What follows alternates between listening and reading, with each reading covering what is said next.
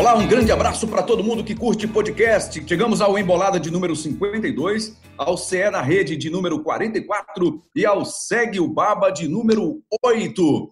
E é com prazer, com alegria mais uma vez, que eu apresento aqui o time. Eu sou Rembrandt Júnior e vou, no programa de hoje, distribuir, compartilhar aqui as nossas ideias, fazer o nosso debate com Cabral Neto do Embolada, Juan Melo, do Segue o Baba, Marcos Montenegro e Thaís Jorge do CE na Rede. Vou pedir inicialmente a vocês, amigos, um destaque. No máximo 30 segundinhos aí para a gente destacar a final da Copa do Nordeste. Marcos Montenegro, tudo bem, Marcos? Oi, pessoal, tudo bom, Rembrandt? Prazer estar aqui com vocês mais uma vez. E para falar de coisa boa, né, para o futebol cearense e para a torcida cearense eu destaco a campanha de superação do Ceará. Superação não porque o time teve dificuldade para se classificar, para passar nos mata-mata, mas sim porque começou a competição de forma muito difícil, né? sendo muito criticado, teve troca de técnico, engatou cinco empates seguidos, mas em compensação depois vieram as sete vitórias seguidas então, título mais do que merecido, passando por vitória, passando pelo maior rival, Fortaleza. E a vitória incontestável, inquestionável, né, nos dois jogos contra o Bahia, 3 a 1 e depois 1 a 0 com o gol do Clebão. Isso já tinha vantagem, né? Já tinha uma vantagem enorme para uma decisão que podia perder por um gol de diferença, empatar ou perder por um gol de diferença. Acabou vencendo mais uma vez o Forte Bahia. Juan Melo, tudo bem, Juan? Tudo bom, Rembrandt? Um abraço, pessoal. Mais uma vez um prazer estar aqui com vocês. Então, Bahia com uma campanha decepcionante, um rendimento bem aquém do esperado nesses dois jogos da finais, uma equipe que em nenhum momento da fase de mata-mata da Copa do Nordeste deu alguma esperança de que fosse melhor, melhorar o rendimento, muito pelo contrário. O Bahia caiu de desempenho a partir de cada, de cada partida, uma equipe que não vem jogando bem há muito tempo e que o Roger Machado tem muito trabalho para, para essa Série A do Campeonato Brasileiro. As impressões de Thaís Jorge sobre essa conquista do Ceará. Bem-vinda mais uma vez, Thaís. Oi, gente, muito obrigada. É, para mim, o grande destaque foi o atacante Kleber, cara que fez quatro jogos pelo clube, né? Já entrou, já pegou essa responsabilidade para ele, mas fez dois gols na final, enfim, aposta do Guto, uma aposta muito certeira também, é, conseguiu pegar a vaga do Sobs, então, para mim, é o grande destaque. Cabral Neto, tudo certo? Tudo certo, Rembrandt, um abraço para todo mundo. Eu acho que o mais marcante foi a releitura feita pelo técnico Guto Ferreira do seu elenco, da sua equipe, daquilo que ele queria e como ele poderia chegar. Né? Ele transformou o time do Ceará em uma equipe que poderia ser mais talentosa, em um time mais intenso, mais forte, mais seguro e mais sólido. E o time do Ceará? A torcida fazia uma expectativa de que dava mesmo para conseguir esse título. A sede final da Copa do Nordeste foi a Bahia. E aí, naturalmente, imagino, Marcos Montenegro, que o torcedor cearense tenha ficado um tanto quanto desconfiado Rapaz, decisão na casa do adversário é sempre mais complicado. Acabou não sendo tão complicado assim, Marcos Montenegro. Pois é, Rembrandt, mas o torcedor alvinegro tinha muitos motivos para desconfiar desse time até pouco tempo, né? O time trocou de técnico três vezes já esse ano, já está no terceiro técnico. Como eu falei, começou a competição de forma é, muito criticada, com bastante desconfiança da torcida, fez um jogo no mata-mata, o primeiro jogo do mata-mata contra o Vitória, uma partida muito ruim, foi um, um gol achado aquele de, de pênalti, achado assim, né, o Carlito pegou com a mão a bola, enfim, é, mas venceu com muita dificuldade o Vitória, e aí veio deslanchar a partir do jogo contra o Fortaleza, o jogo contra o Fortaleza foi uma virada nesse time do Ceará, em postura, em vontade, é, em cara mesmo que o Guto conseguiu dar esse time. Como o Cabral falou, é, abriu mão de um time que poderia ser técnico para ser mais físico, é, de mais entrega, mais vontade mesmo. E a partir do Fortaleza deslanchou, fez uma excelente partida, a melhor partida até então é, sob o comando do Guto. Depois fez outros bons jogos contra o Bahia, o primeiro bom jogo, e esse segundo também mais ainda. Sendo que o que me chamou a atenção particularmente nessa segunda partida contra o Bahia é que o time, além de ter aquela postura defensiva, de anular o adversário, de se postar muito bem do meio campo para trás, também subiu a marcação, tentou impedir a saída de bola do Bahia por várias vezes, forçando o erro do Bahia e assim criando chances de ataque. Então tinha a vantagem de empatar ou até perder por um gol de diferença, mas ainda assim foi atrás de gol e acabou conseguindo é, depois do gol do Kleber, né? Depois com o gol do Kleber, aliás. Então eu acho que o torcedor tinha sim motivos para desconfiar do time até pouco tempo, mas depois acabou não sendo surpreendente. Na entrevista dos atletas depois da partida, é que a gente viu um certo ressentimento assim, porque eles falavam, não com relação ao ser o torcedor do Ceará, claro, mas eles falavam, é, o Fortaleza, o Bahia eram favoritos, todos diziam que o Fortaleza ou o Bahia ia ser campeão, pois está aí a gente mostrou é, quem foi campeão de fato. Com relação à atuação dentro de campo, chamou muita atenção ainda como o Charles é importante nesse time do Ceará, né? Naquela transição da defesa para o ataque. Com o William Oliveira na vaga, que é muito menos técnico, muito longe do nível do Charles, com todo respeito ao William Oliveira, é, a gente viu muitos espaços deixados ali no meu campo, dando liberdade para o Rodriguinho, que confundia a marcação, percorria ali o meu campo com muita liberdade. Mas o William Oliveira fez o que podia é, dentro das suas limitações, mas me chamou muita atenção como o Charles ainda é importante para esse time e não tem outro substituto à altura. É, no caso de suspensão ou mesmo lesão do Charles. Chamou a atenção também como o Klaus venceu todas as disputas no contra um na defesa. O Luiz Otávio também foi bem. O Bruno Pacheco, a gente falava em outro podcast, esse tem outro podcast aqui nosso que a gente fez junto, desses crossovers aí, que o Ceará precisava usar mais os laterais, né? Na inoperância do meu campo, quando o Bachola ainda estava no time, quando o Vina não conseguia render distribuindo o jogo, na inoperância do meu campo, as laterais têm que ser alternativas, sempre foram boas alternativas para o Ceará com Samuel Xavier e com o Bruno Pacheco. Por sinal, o pênalti no jogo contra o Vitória foi proporcionado depois de um cruzamento, depois de uma subida do Bruno Pacheco. Nesse jogo agora contra o Bahia, o Bruno Pacheco acho que foi um dos melhores em campo, totalmente seguro defensivamente, mas também tendo participações ofensivas do meio campo para frente. Então, esses, é, esses quesitos me chamaram a atenção nessa partida especificamente. Continua preocupando um pouquinho o fato da criação do meio campo ali do Ceará, né?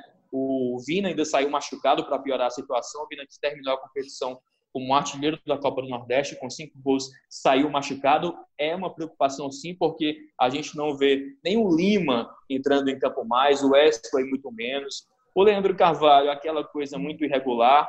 Então, continua preocupando esse setor criativo do Ceará, pensando na Série A e também na Copa do Brasil que o time está disputando. E tem o segundo jogo exatamente contra outro baiano, que é contra o Vitória, né? É, Thaís, eu vou querer saber de você daqui a pouquinho que outras diferenças você viu nesse time do Ceará sob o comando de Guto Ferreira, né? Pouco tempo de trabalho ainda do técnico do Ceará, mas já apresentou resultado. A conquista da Copa do Nordeste foi muito importante para o time do Ceará. Antes, eu queria dar uma passada aqui com o Cabral Neto sobre o Roger Machado, que não conseguiu vencer nenhum desses dois duelos contra o técnico do Ceará, ex-técnico do Bahia, Guto Ferreira. Estrategicamente, qual foi a diferença que você conseguiu enxergar aí nesse duelo de estratégias, Cabral? Olha, Rembrandt, é... o, que eu, o que eu percebi é que, em termos de estratégia desse último jogo, o Guto entrou em campo, né? o Ceará entrou em campo como se não houvesse nenhuma vantagem.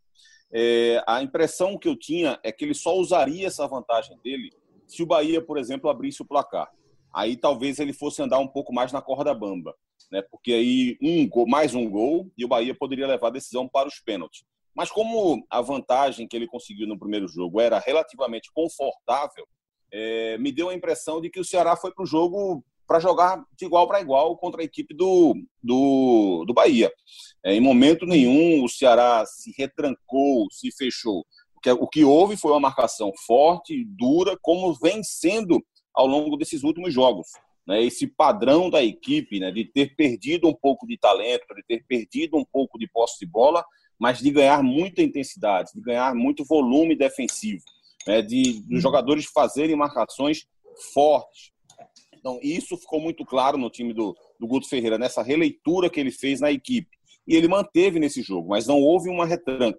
Repito, talvez houvesse se o Bahia conseguisse abrir o placar, conseguisse achar um gol, talvez ele tivesse essa opção de se fechar um pouco mais. Mas enquanto não houve isso, no primeiro tempo, afora os primeiros minutos, quando o Bahia tentou ou ensaiou uma certa pressão em cima do Ceará, depois disso o Ceará passou a igualar o jogo, teve tranquilidade, isso com 15 minutos no máximo, o Ceará já estava dentro do jogo novamente, né, sem, sem aperreio, sem preocupação, sem grandes problemas. Então, acho que isso chamou muita atenção. E do lado do Bahia, chamou atenção, de alguma forma, a, talvez a, a inoperância né, do, do Bahia, é, que, que vem se repetindo. E é muito frustrante ver o Bahia jogar dessa forma, porque você olha para o elenco do Bahia e percebe a grande capacidade que o Roger tem. Né? O torcedor do Bahia está chateado com o Roger, deve estar tá chateado agora me ouvindo falando sobre isso, mas é verdade. O Roger é um técnico muito capacitado. Então, isso é muito decepcionante. Você, tem um, você junta um técnico muito capacitado como o Roger, inteligente, né, estudioso, é, que conhece o futebol a fundo é, e um elenco também disposto a dar uma resposta muito positiva e essa resposta não aparece. Né? E o Bahia, mais uma vez, acabou fazendo um, um jogo ali muito, muito é, frio, né? sem, sem muita capacidade de envolver a marcação do adversário, é, sem conseguir achar soluções, é, sem conseguir pressionar, mesmo na, na desvantagem. Né? A, a alteração feita pelo Rocha, por exemplo, no intervalo do jogo, que teoricamente deveria servir para para fazer o time do Bahia pressionar e empurrar o time do Ceará para o seu campo de defesa, não aconteceu. Só aconteceu o outro lado. Na hora em que ele tira um, um zagueiro, põe um atacante, pega um volante, traz para ser zagueiro, e esse volante é um jogador é, que, quando está bem, é um jogador qualificado no passe, o que é que você imagina? Olha, o Bahia agora vai pressionar o Ceará, vai empurrar o Ceará para o seu campo de defesa, mas vai se expor também.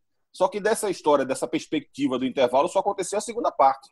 Né? O Bahia só se expôs. Ele não conseguiu empurrar o Ceará para o seu campo de defesa. O Ceará conseguiu, é, em alguns instantes, né, ter possibilidades de encaixar o contra-ataque. Esse contra-ataque não estava encaixando. No primeiro que encaixou, saiu o gol. Né? O Bruno Pacheco conseguiu fazer uma boa jogada. É, houve uma falta, inclusive, antes, mas o árbitro percebeu muito bem a lei da vantagem. E isso foi fundamental para o gol, inclusive. E o Bruno Pacheco vai além de fundo e acha o Kleber. O Kleber que talvez seja exatamente o grande símbolo dessa mudança, dessa releitura feita pelo técnico Guto Ferreira. Não só ele. Ele, ele é uma das, uma da, um, um símbolo apenas, né? porque o, o, o, Guto também tirou, por exemplo, o Ricardinho. Né? O, Guto, o Guto mexeu em outras peças também, para dar exatamente isso que a gente vem conversando aqui. Dar essa solidez, dar essa força defensiva, dar intensidade porque é óbvio que o Ricardinho é um jogador mais qualificado do que o, do que o, William ou do que o Fabinho, por exemplo. É claro que o Rafael Sobres é um jogador mais qualificado do que é o, o, o do que é o Kleber, né, o Klebão. Mas o Kleber foi o cara que entrou justamente para essa proposta de jogo que o Guto está oferecendo para a equipe agora.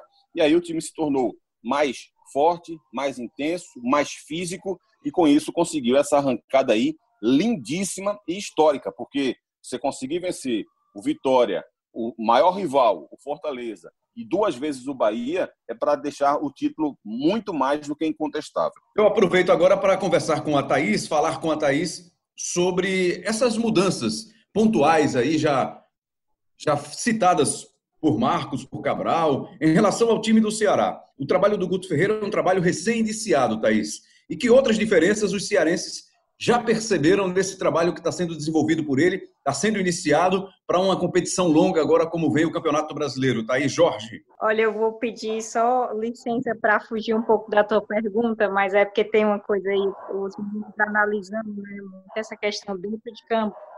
Eu fiquei pensando nessa questão fora, sabe? Porque é o primeiro título do Ceará, enfim, tudo diferente com essa pandemia, né?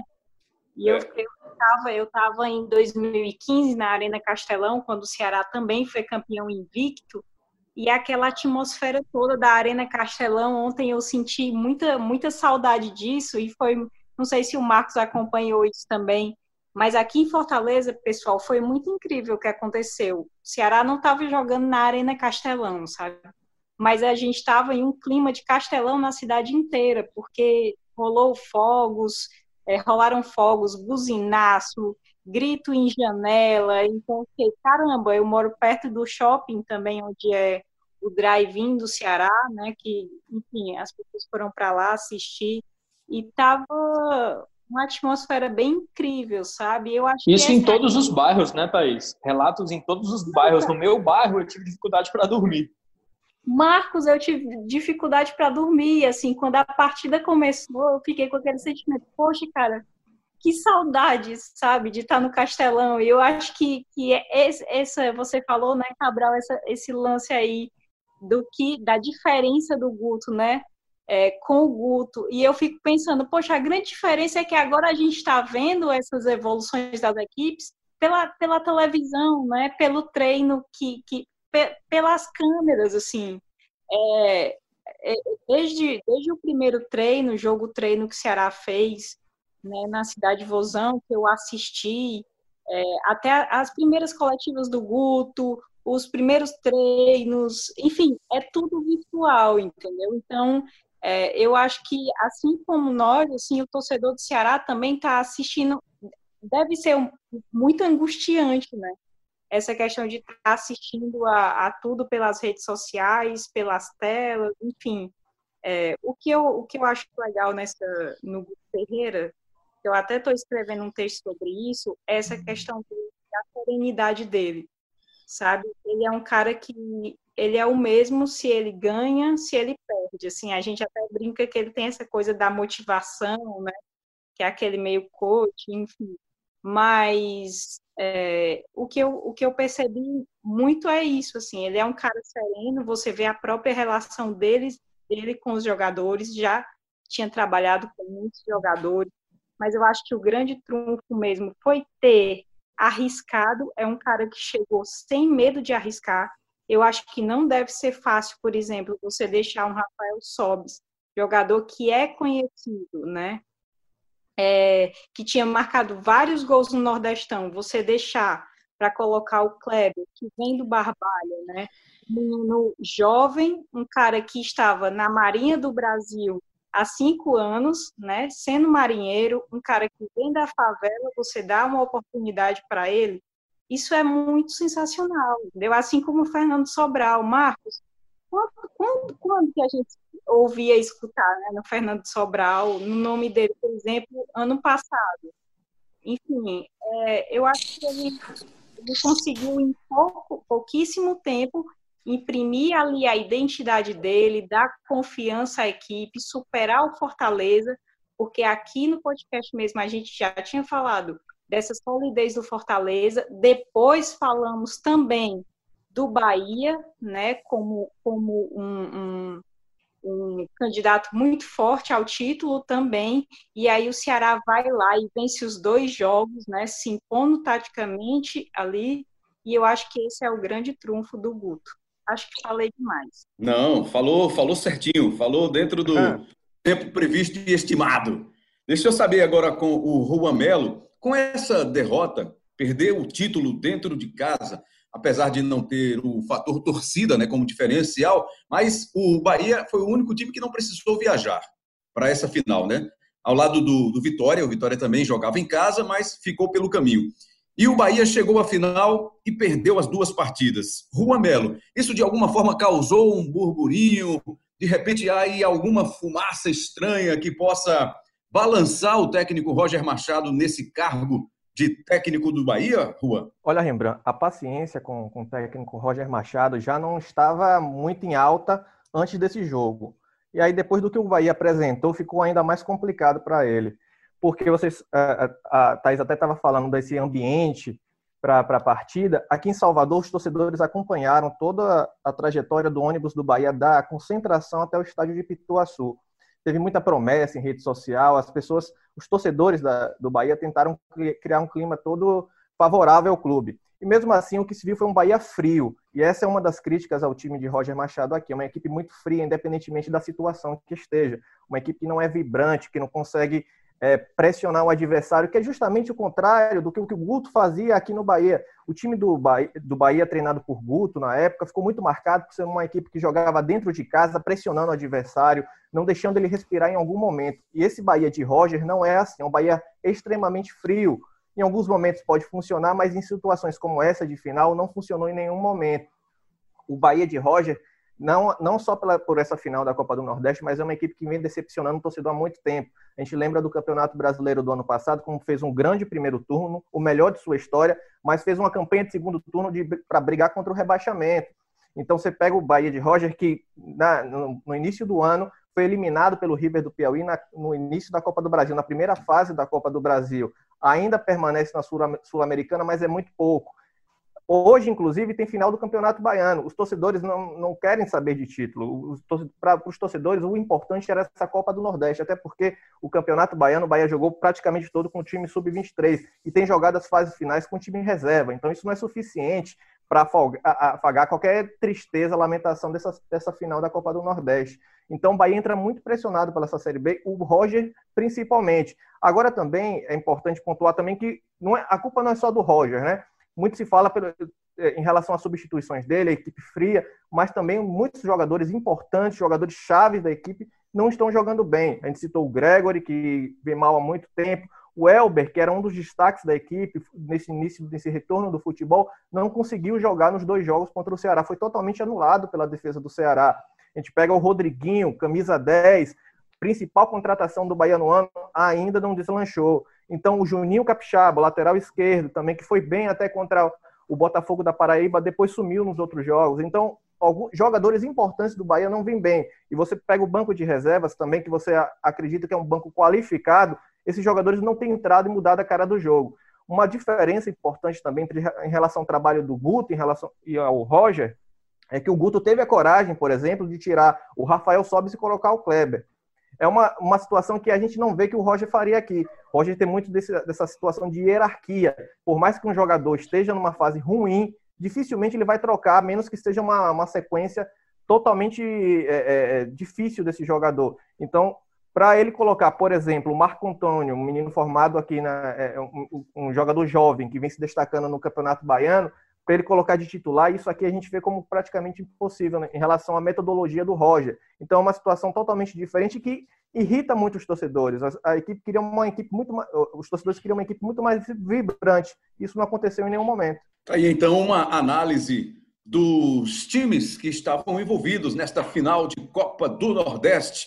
Algo mais, amigos, que vocês queiram acrescentar sobre essa decisão, sobre esse desempenho dos times na competição regional?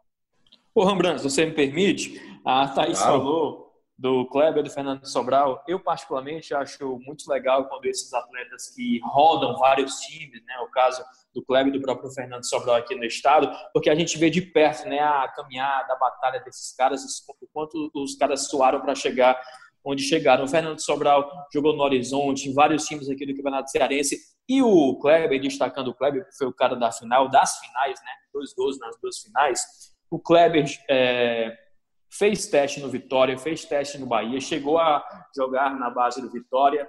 Um molho especial, ele é torcedor do Bahia. E aí, depois disso tudo, depois dessas tentativas na terra natal dele, ele veio bater aqui na região do Cariri, que no sul do Ceará, no time do Icasa. Ganhou uma chance no Icasa, depois foi jogar no rival do Icasa, que é o Guarani de Juazeiro. Jogou também no Guarani de Sobral, que é na outra ponta do estado e entre essas idas e vindas teve muitas passagens no Barbalha. A gente fala em gols dele nessa final da Copa do Nordeste, mas ele já está acostumado com essa história de fazer gol em final. Em 2018, fez gol na final da segunda divisão cearense, jogando pelo Barbalha, foi campeão da segundinha cearense, e no ano passado fez gol de novo nessa mesma final da segunda divisão cearense, aí já jogando pelo Calcaia, foi campeão também dessa competição. Então é legal a gente pegar um pouco da trajetória desses atletas que estão se destacando hoje no time profissional do Ceará, que vão jogar a Série A, né? Porque eu acho que o, o bom do esporte são essas histórias que permeiam o futebol, né? É muito interessante ver o que tem por trás de tudo isso, por trás de toda essa batalha. Muito legal, meus amigos. Hora de fazer uma projeção para o Campeonato Brasileiro, né? Tá todo mundo vivendo essa expectativa de a bola voltar a rolar no Brasileirão, Série A, B, C, a D também, um pouquinho mais para frente. Mas vamos lá, falando um pouco, passando aí pelos nossos times do Nordeste, os times representantes da nossa região. Deixa eu começar aqui com Pernambuco. Cabral Neto, nós temos o esporte na Série A, o Náutico na Série B e o Santa que vai disputar a Série C. Focando a Série A, o Campeonato Brasileiro da Primeira Divisão. Como chega o esporte para essa competição depois de ter conquistado o acesso em 2019 com o vice-campeonato da Série B? Cabral Neto. Olha, Rembrandt, chega ainda de uma forma preocupante, eu diria. É, preocupante porque é, não, não, não foi bem em nenhuma das competições que disputou né, até aqui. É, foi eliminado pelo Brusque né, precocemente na Copa do Brasil, jogo inclusive que marcou a, a demissão do perdão, a demissão do técnico Guto Ferreira. Foi eliminado também precocemente do Campeonato Pernambucano, só jogou a primeira fase, teve que disputar é, o quadrangular do rebaixamento. E na Copa do Nordeste também não, não teve uma boa campanha, acabou sendo eliminado ali pelo Fortaleza, né, no único jogo em que ele fez, é, em, que, em que o time mostrou alguma evolução. Então chega ainda de forma preocupante, né? Fora a questão financeira, que é muito pesada, né? Essa semana a gente foi surpreendido aí com essa ação na Justiça do Richelli pedindo 20 milhões de reais. Olha, um clube que já está né, com uma dificuldade financeira imensa. Ainda recebe uma notícia dessa é, para deixar ainda mais preocupado. Mas, a, além disso, o time precisa é, melhorar muito, precisa ter uma evolução muito grande para ganhar alguma confiança. É, acho que o jogo contra o Fortaleza até abriu uma, uma certa perspectiva né, em termos de marcação. Depois o time foi muito mal diante do Vitória, depois conseguiu fazer sua obrigação diante da decisão, mas é muito pouco ainda para uma perspectiva de Série A, onde vai enfrentar adversários duríssimos. Né, o Daniel Paulista está tentando se encontrar, é, ainda não, não conseguiu achar uma fórmula é, de fazer o time do esporte jogar. Vai ter muitos jogos duros, então eu acho que a melhor palavra para definir como é que o esporte chega para essa série, série A é exatamente essa, preocupante.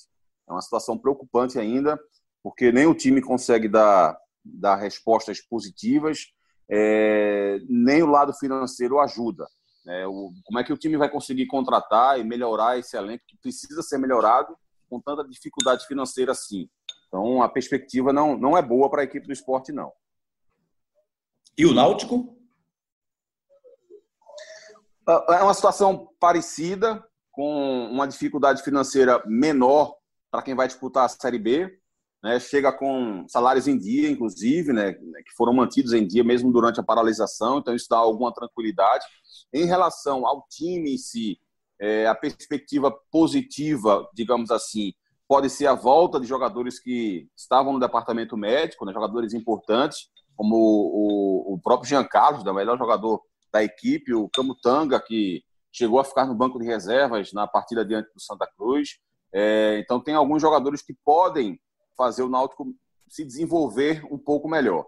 Mas ainda assim, você vai para o trio de ataque do Náutico, que era a grande esperança né, na formação do elenco, e os três não estão conseguindo jogar bem. Né? O Eric tem repetidamente jogado mal, Chiesa também. O Thiago a gente tira um pouco o pé do acelerador na hora de fazer crítica, porque ele chegou agora há pouco, então ainda tem tempo para tentar se encontrar, mas o trio de ataque do Náutico, que deveria ser um ponto positivo, ainda não está sendo. É, acho que abriu-se uma possibilidade bacana, digamos assim, em relação ao Náutico, porque é, contra o Santa o time conseguiu jogar bem.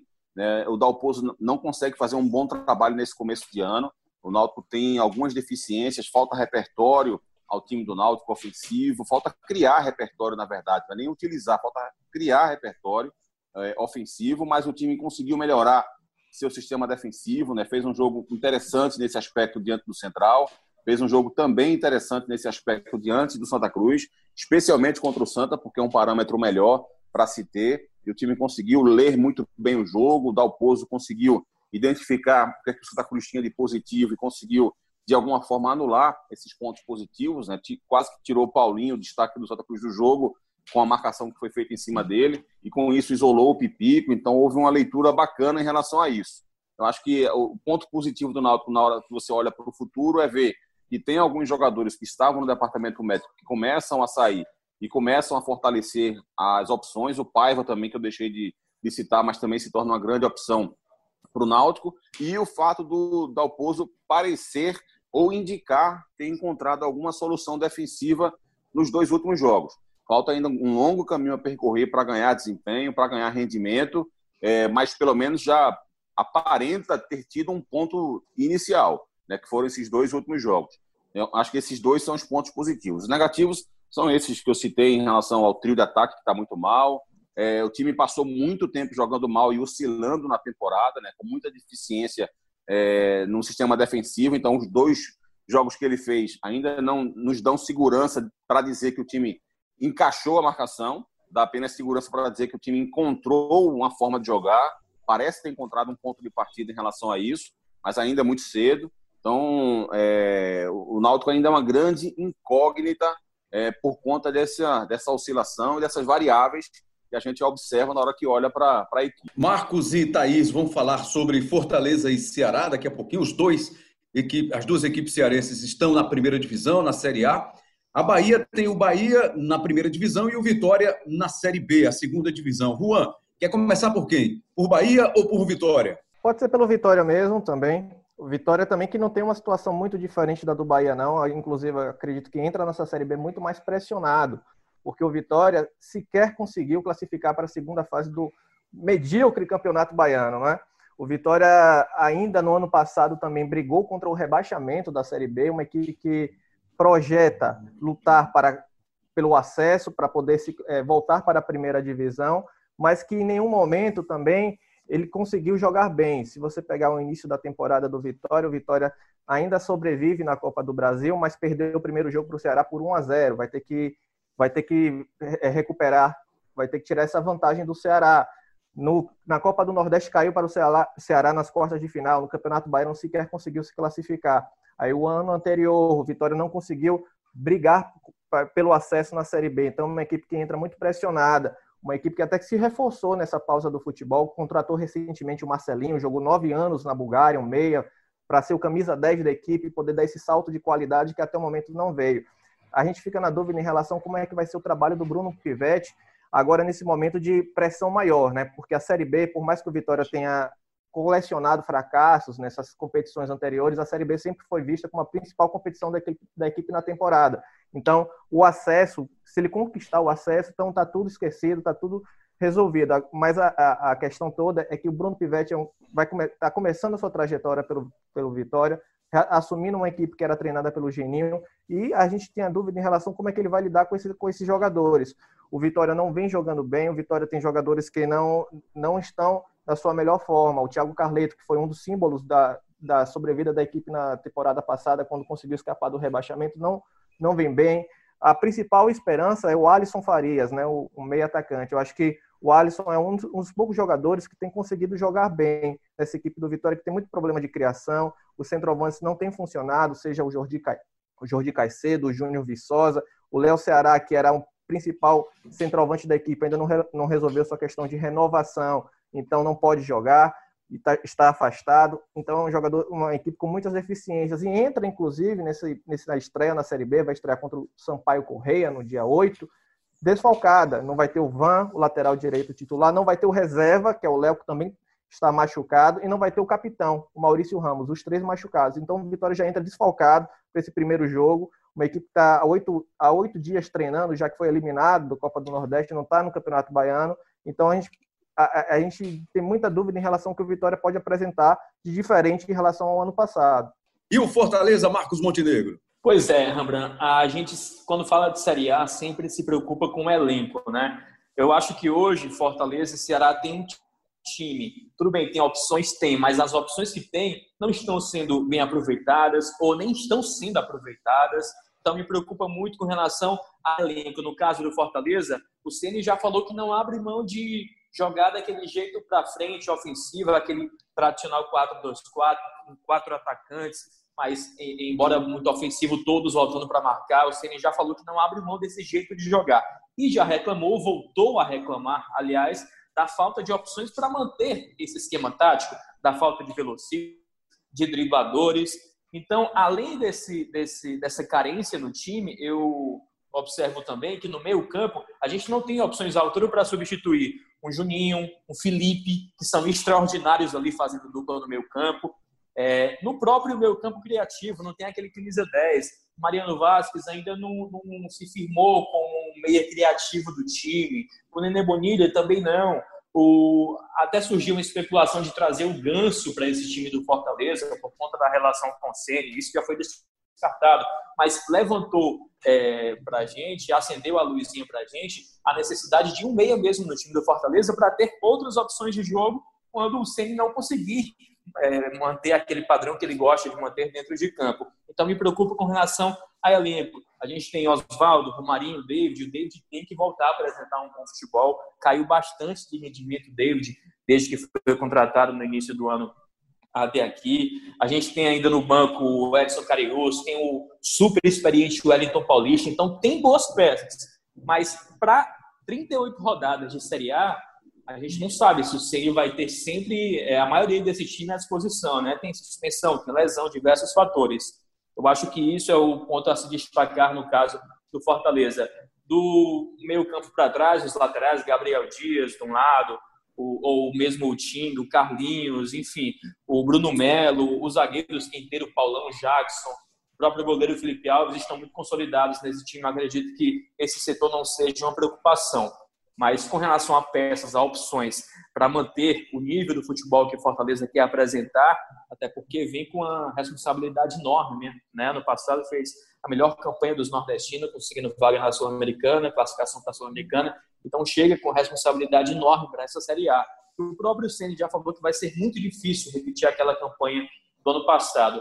E uma coisa também que ele falou que eu não esqueço é que, assim, sem torcida, os times é, mais qualificados tecnicamente, com mais investimentos, é, tendem a ganhar. Aquelas zebras, entre aspas, em que o, o time mais caro, digamos assim, o maior time a visitar um Fortaleza, um Ceará, um esporte, que tinha torcida e a torcida jogava junto com o time, isso não vai acontecer, não vai ter esse 12 jogador, essa 12 força.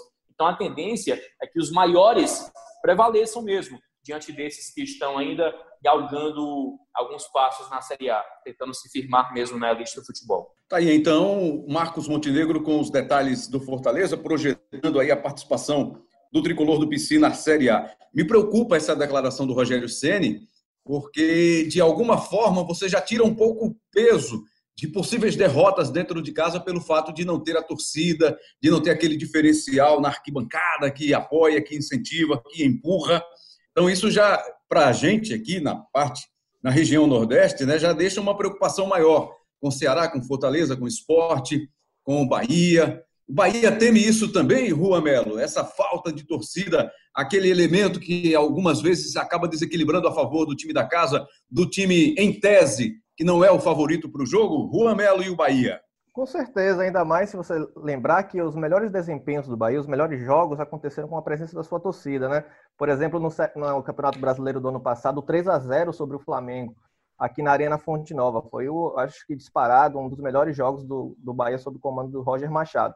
Faz de fato muita diferença, assim, um, um, não ter o seu torcedor ao lado, ainda mais um Bahia que entra muito pressionado, também tem esse, esse outro lado, né? Se você não vai ter sua torcida para te apoiar, também não vai ter para te criticar e pressionar nos momentos de deficiência, né? O Bahia entra muito pressionado para esse, início de campeonato brasileiro, tem até final da, do campeonato baiano hoje e no próximo sábado pode entrar campeão, começar o campeonato brasileiro campeão, mas isso não vai apagar o início de temporada decepcionante. Eu acho que isso não, também não ameniza a situação do Roger Machado, que entra muito pressionado pelo que a equipe apresentou esse ano, pelo que apresentou no Campeonato Brasileiro do ano passado. Roger vai ter que encontrar uma forma do Bahia conseguir jogar contra equipes que estão fechadas. O Bahia conseguiu seus melhores, eh, os seus melhores resultados quando encontrou equipes que jogavam de jogavam abertas contra equipes que tentavam propor o jogo também, como foi contra o Náutico aqui. Quando encontrou times fechados, times com um sistema defensivo bem colocado, encontrou uma dificuldade gigantesca. Roger, além de, de rever a maneira do Bahia jogar, vai ter que rever a situação de algumas peças que não estão bem. Aí você tem o Marco Antônio no banco de reservas, que de repente pode ser mais utilizado.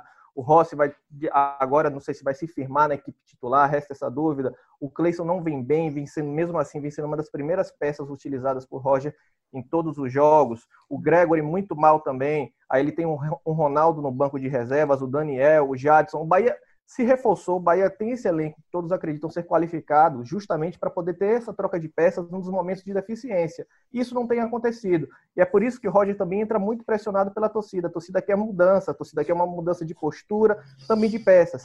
E Roger tem se mostrado muito relutante com as suas convicções. Então, é, é uma equipe que, apesar de administrativamente todo mundo ser muito bem elogiada, claro, é uma, uma gestão muito boa, uma gestão que reorganizou o Bahia, Por outro lado, em termos desportivo, o Bahia coleciona fracassos há muito tempo. Vamos lembrar que também que o Bahia foi vice-campeão da Copa do Nordeste contra o Sampaio Correia, além do Ceará. Caiu na primeira fase da Copa do Brasil, caiu na segunda fase da Sul-Americana no primeiro ano na gestão Guilherme Belintani. Teve um, um, um segundo turno de Campeonato Brasileiro muito ruim no ano passado.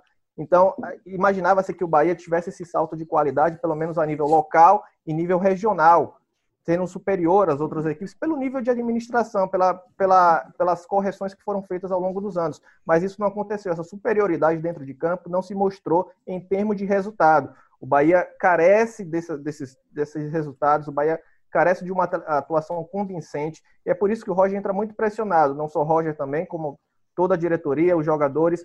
Não vai ser um, um início fácil de, de campeonato brasileiro, e talvez por isso a não presença da torcida nos jogos ajude, de certa forma, a amenizar esse, essa deficiência, esse problema. E quanto ao Ceará, o Vozão está rindo à toa depois do título da Copa do Nordeste, Thaís. Imagino que agora a motivação, o estado de espírito dos alvinegros esteja bem elevado, né? Esse estado de espírito bem elevado para começar a competição e já vem com um duelo nordestino, um duelo caseiro, dá para dizer assim, né? Contra o esporte. Como é que está aí a motivação dos alvinegros para o Campeonato Brasileiro? Vem mais gente por aí? Tem contratação engatilhada? Como é que está aí a possibilidade de uma boa campanha para o alvinegro para evitar os últimos anos que foi sempre no sufoco para se manter na primeira divisão, né, Thaís? Pois é, sempre no, sufoco a motivação é bem alta, mas eu acho que o grande calo do Ceará é mesmo no setor da criação, no setor do ataque, né? Felipe Silva, que está em tratamento também no departamento médico para voltar para a Série A do brasileiro. Mas a questão do Ceará é mesmo o ataque. Assim, apesar de ter muitos nomes, se você for lá no site do Ceará, você vai ver que tem muitos jogadores de ataque. Mas, por exemplo, o Rogério nem chegou a viajar para o Nordestão.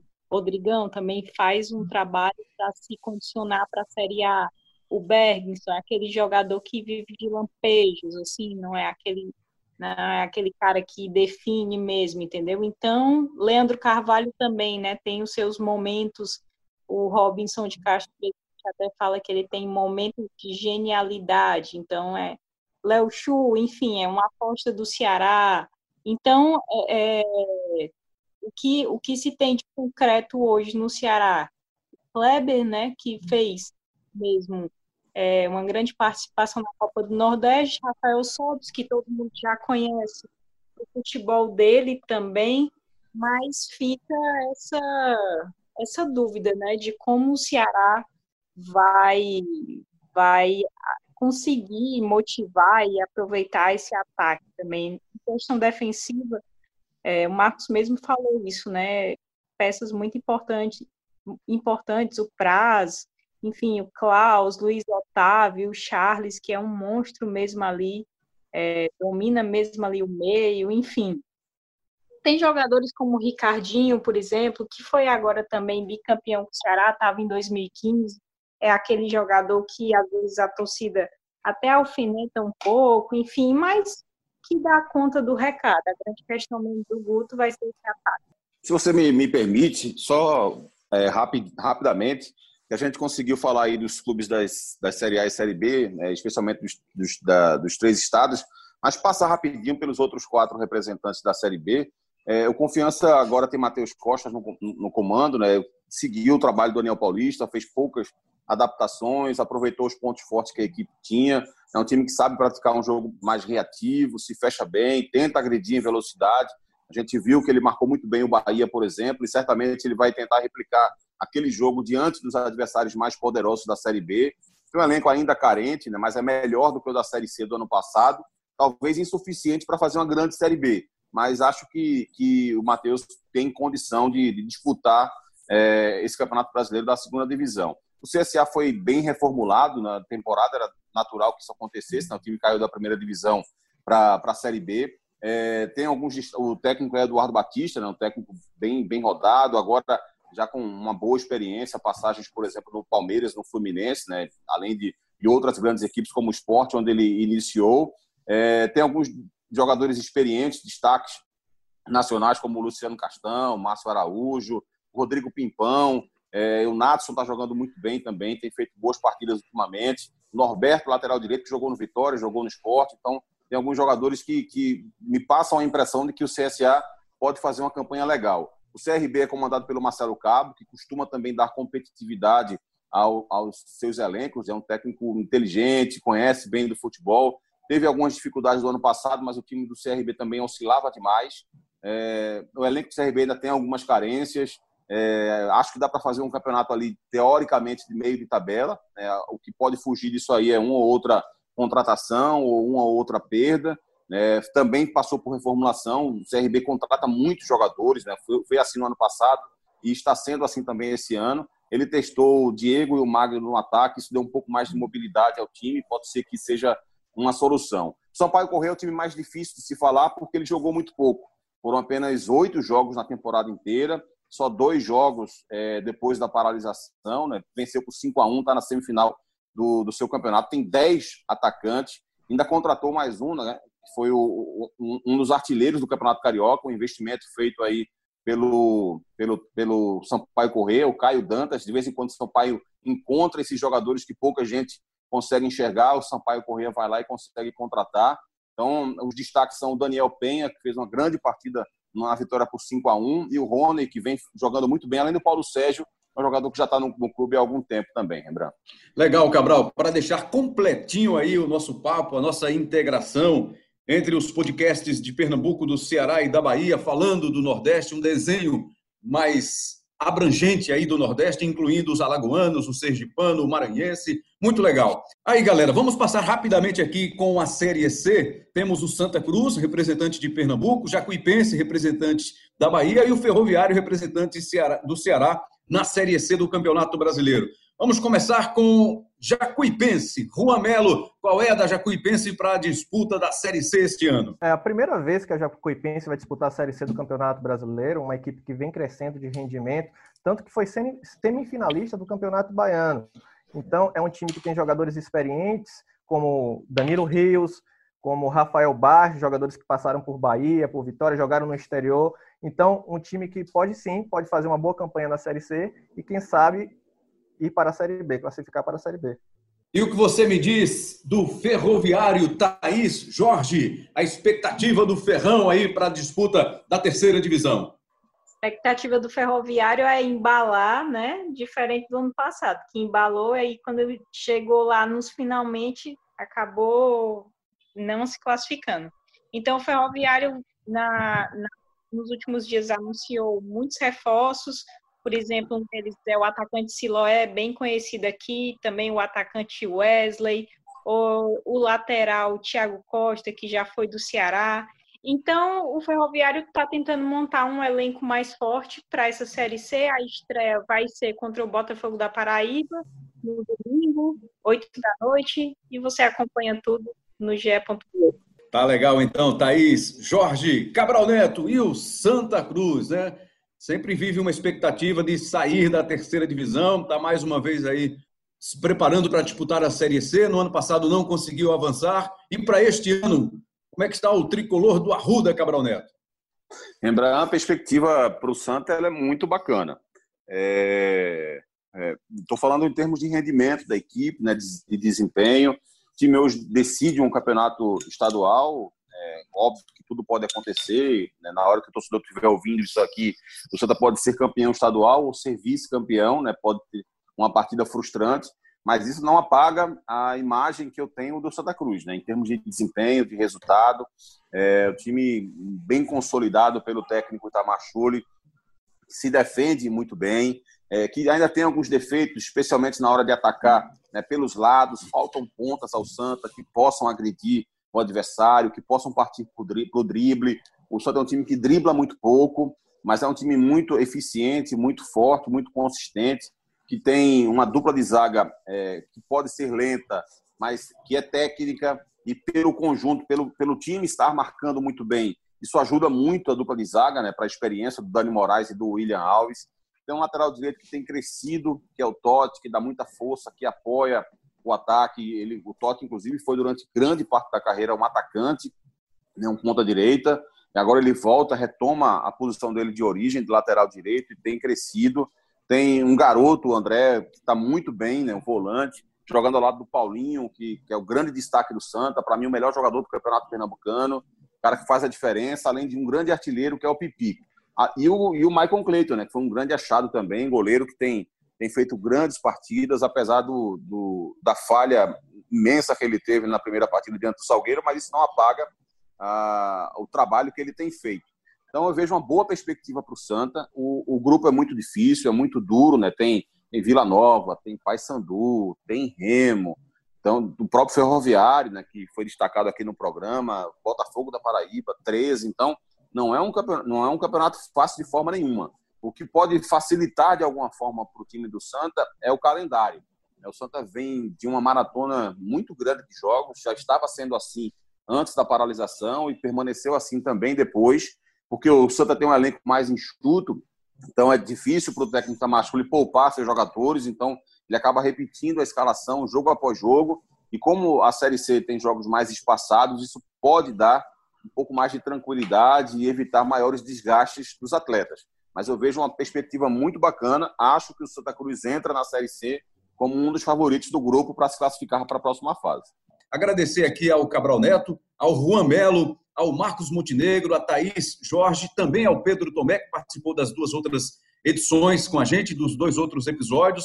Agradecer a todo mundo que está dando essa força aí, que está ouvindo, que está acompanhando. Muito legal. Essa integração foi muito bacana. Foram três episódios e a gente espera logo, logo voltar a bater esse papo aqui com vocês nessa integração. Para ouvir o episódio, é só você baixar pelo seu aplicativo de podcast preferido ou no ge.globo podcast, está lá à sua disposição. Esse trabalho integrado você pode ouvir pelo Embolada, pelo na Rede e pelo Segue o Baba. Foi bom demais! Bom campeonato brasileiro para todo mundo e que logo, logo estejamos de volta aqui trocando outras ideias, falando do futebol nordestino.